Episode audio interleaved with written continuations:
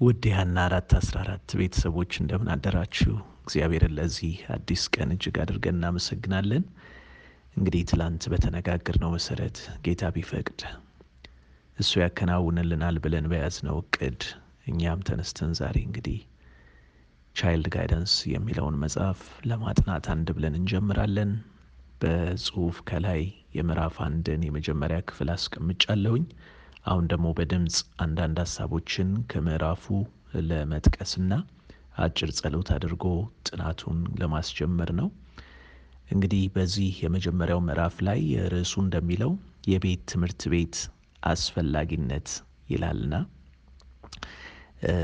ወሳኝ ነጥቦች ቀርበዋል። በዚህ ቦታ ላይ በመጀመሪያ የቀረበው ዋና አብይ ሀሳብ ትምህርት ከቤት ይጀምራል የሚለው ነውና የአንድ ልጅ ትምህርት ቤት የሚጀምረው ከቤት እንደሆነ ቤት የመጀመሪያው ትምህርት ቤቱ መሆኑን ወላጆች ደግሞ በዚያ ያሉ አስተማሪዎች መሆናቸውን በዚያም በቤት ትምህርት ቤት ውስጥ ደግሞ በሕይወት ዘመኑ ያ ልጅ በሕይወት ዘመኑ የሚመሩትን ትምህርቶች እንደሚያገኝ የማክበርን፣ የመታዘዝን፣ ራስን የመግዛትን ትምህርት እንደሚያገኝ በዚህ ቦታ ተጽፏል። በተለይ ከመጀመሪያው ነጥብ በጣም ልናሰምርበት የሚገባው ልጆች በዚህ የቤት ትምህርት ቤት ውስጥ በትክክል ካልተማሩ ተብሎ ተጽፏል፣ ሰይጣን በእርሱ ምርጥ ወኪሎች ያስተምራቸዋል ይላል።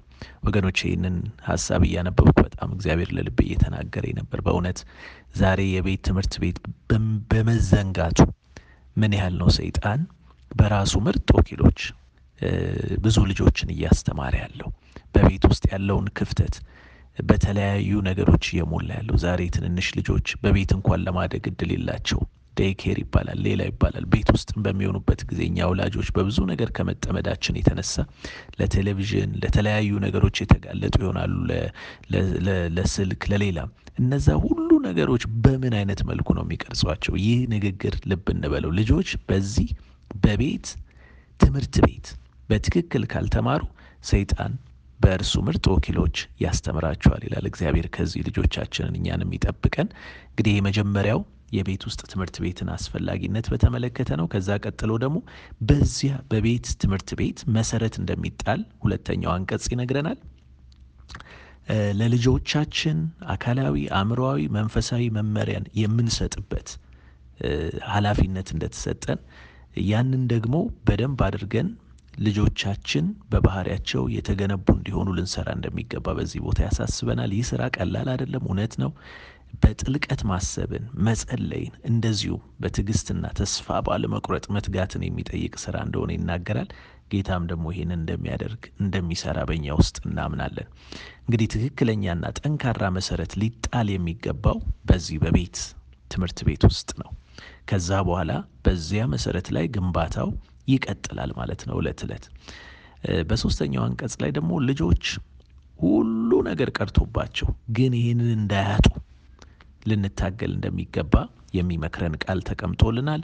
ወላጆች ይላል ቤታችሁ ለሰማያዊው ቤት መዘጋጀት ያለባቸው ልጆቻችሁ የሚሰለጥኑበት ትምህርት ቤት መሆኑን አስታውሱ ይለናል። እንግዲህ የጌታ መንፈስ ሲመክረን በለጋ ዕድሜያቸው የሚማሩትን ይህንን ትምህርት ከሚያጡ ይልቅ ማንኛውንም ነገር ብትከለክሏቸው ይሻላል። እንደውም እንግሊዘኛው ዲናይ ከልክሏቸው ነው የሚለው።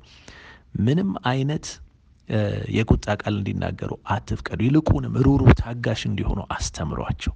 ለሌሎች ግድ የሚሏቸው አድርጓቸው። ወገኖች ዛሬ ያለንበት ዘመን በጣም ራስ ወዳድነት የተሞላ ዘመን ነው። ለእኔ ለእኔ ለእኔ ለእኔ ልጆች ራሳቸውን ብቻ አስበው እንዲያድጉ የሚያደርግ ዘመን ላይ ነው ጠላት ያስቀመጠን እና በዚህ ጊዜ ለሌሎች እንዲያስቡ ልጆችን ማስተማር በጣም ጠቃሚ እንደሆነ ይሄኛው ያስተምረናል። እንደውም በመጨረሻው ምን ይላል? በዚሁ በሶስተኛው አንቀጽ ላይ ልጆችና ወጣቶች ለጌታ አገልግሎት ገጣሚ ለመሆን በእግዚአብሔር መንግሥት ውስጥ ወደሚገኘው ከፍተኛ ትምህርት ቤት ለመግባት የሚያዘጋጃቸውን ትምህርት የሚያገኙበት የመሰናዶ ትምህርት ቤት ነው። የማ ቤት? ቤት የመሰናዶ ትምህርት ቤት። ለላይኛው ለከፍተኛው ለእግዚአብሔር መንግሥት ትምህርት ቤት የሚያዘጋጃቸው። እንግዲህ በመጨረሻ ቅድሚያ ልንሰጠው የሚገባ ጉዳይ እንዲሆን ደግሞ ይመክረናል። የቤት ትምህርት ቤት ዋና እንዳልሆነ ነገር ሊታይ አይገባም። እንዲያውም በማንኛውም እውነተኛ የትምህርት አሰጣጥ ግንባር ቀደሙን ስፍራ እሱ መያዝ እንዳለበት ይጠቅሳል። አዎ ተጣሞ ያደገ ዛፍ ለማቅናት ይቸግራል የሚባለውን ሁሌ በዚህ እድሜያቸው ልናስብ ይገባል። ወላጆች ሆይ ይላል ጥያቄ ሲያቀርብልን ልጆቻችሁን ከለጋ እድሜያቸው ጀምሮ የማስተማር ኃላፊነት እንደ ቅዱስ አደራ ለእናንተ እንደተሰጣችሁ ምን ያህል ታስባላችሁ? እነዚህ ትንንሽ ችግኞች በጌታ የአትክልት ቦታ ላይ ማደግ ይችሉ ዘንድ በገርነት ሊሰለጥኑ ይገባል ይለናል። የቤት ትምህርት ቤት በምንም መልኩ ችላ ሊባል አይገባም። ይህንን ችላ የሚሉ ከጌታ የተሰጣቸውን አደራ ችላ ይላሉ ይለናል። እንግዲህ ይህ የምዕራፍ አንድ ክፍል አንድ ነው። በተለየ መንገድ ዛሬ ይህንን እያሰላሰለ እንድንውል አደራ ጽሑፉን እናንበው፣ ድምፁን መልእክት እንስማ፣ እንጸልይ። እንደዚሁም ደግሞ በዚህ ርዕስ ላይ እግዚአብሔር ያስተማራችሁን ነገር አካፍሉን። ጌታ ይህንን ያመጣልን ወደ ራሱ ሀሳብ ከፍ ሊያደርገን ስለሆነ ስሙ ይባረክ። አጭር ጸሎት እናደርጋለን። ጌታ እግዚአብሔር ሆይ እናመሰግናለን። በማለዳ ዛሬ ደግሞ የሰጠህንን ትልቅ ኃላፊነት እንድናስብ ይህንን የሚያነቃ መልእክት በባሪያ በኩል ስለላክልን ተመስገን። አባት ሆይ እንግዲህ አንተ በነቢያት ስትናገረን እንድንሰማ በተለይ በዚህ ዘመን በቤት ውስጥ ያለውን ትምህርት ቤት በቤታችን ውስጥ ያለውን ይህንን የመሰናዶ ትምህርት ቤት የማሰልጠኛ ስፍራ መሰረት የሚጣልበት ችግኙ የእንክብካቤን የሚያገኝበትን ስፍራ እንደሚገባ መያዝ እንድንችል ኃላፊነታችን እንድንወጣ እንተርዳን። ጌታዊ ዛሬ ልጆቻችን ወደ ትምህርት ቤት እንልካለን፣ ግን ቤታቸውም ትምህርት ቤት እንደሆነ እንድናስብ እኛም የሰጠህንን ኃላፊነት እንድንወጣ ጸጋ ይብዛልን። ይህ ትምህርት ቤት በአንድም በሌላም በጠላት ፈተና ውስጥ እንዳለ ታውቃለህና አንተ ቤታችንን በነገር ሁሉ ዛሬ እንድትፈውስልን በመንፈስም እንድታጠነክርልን በልጆቻችን ላይ ትልቅን ለውጥ እንድታሳየን እንጸልያለን። ስም ብሩክ ይሁን። በጌታ በኢየሱስ ስም አሜን።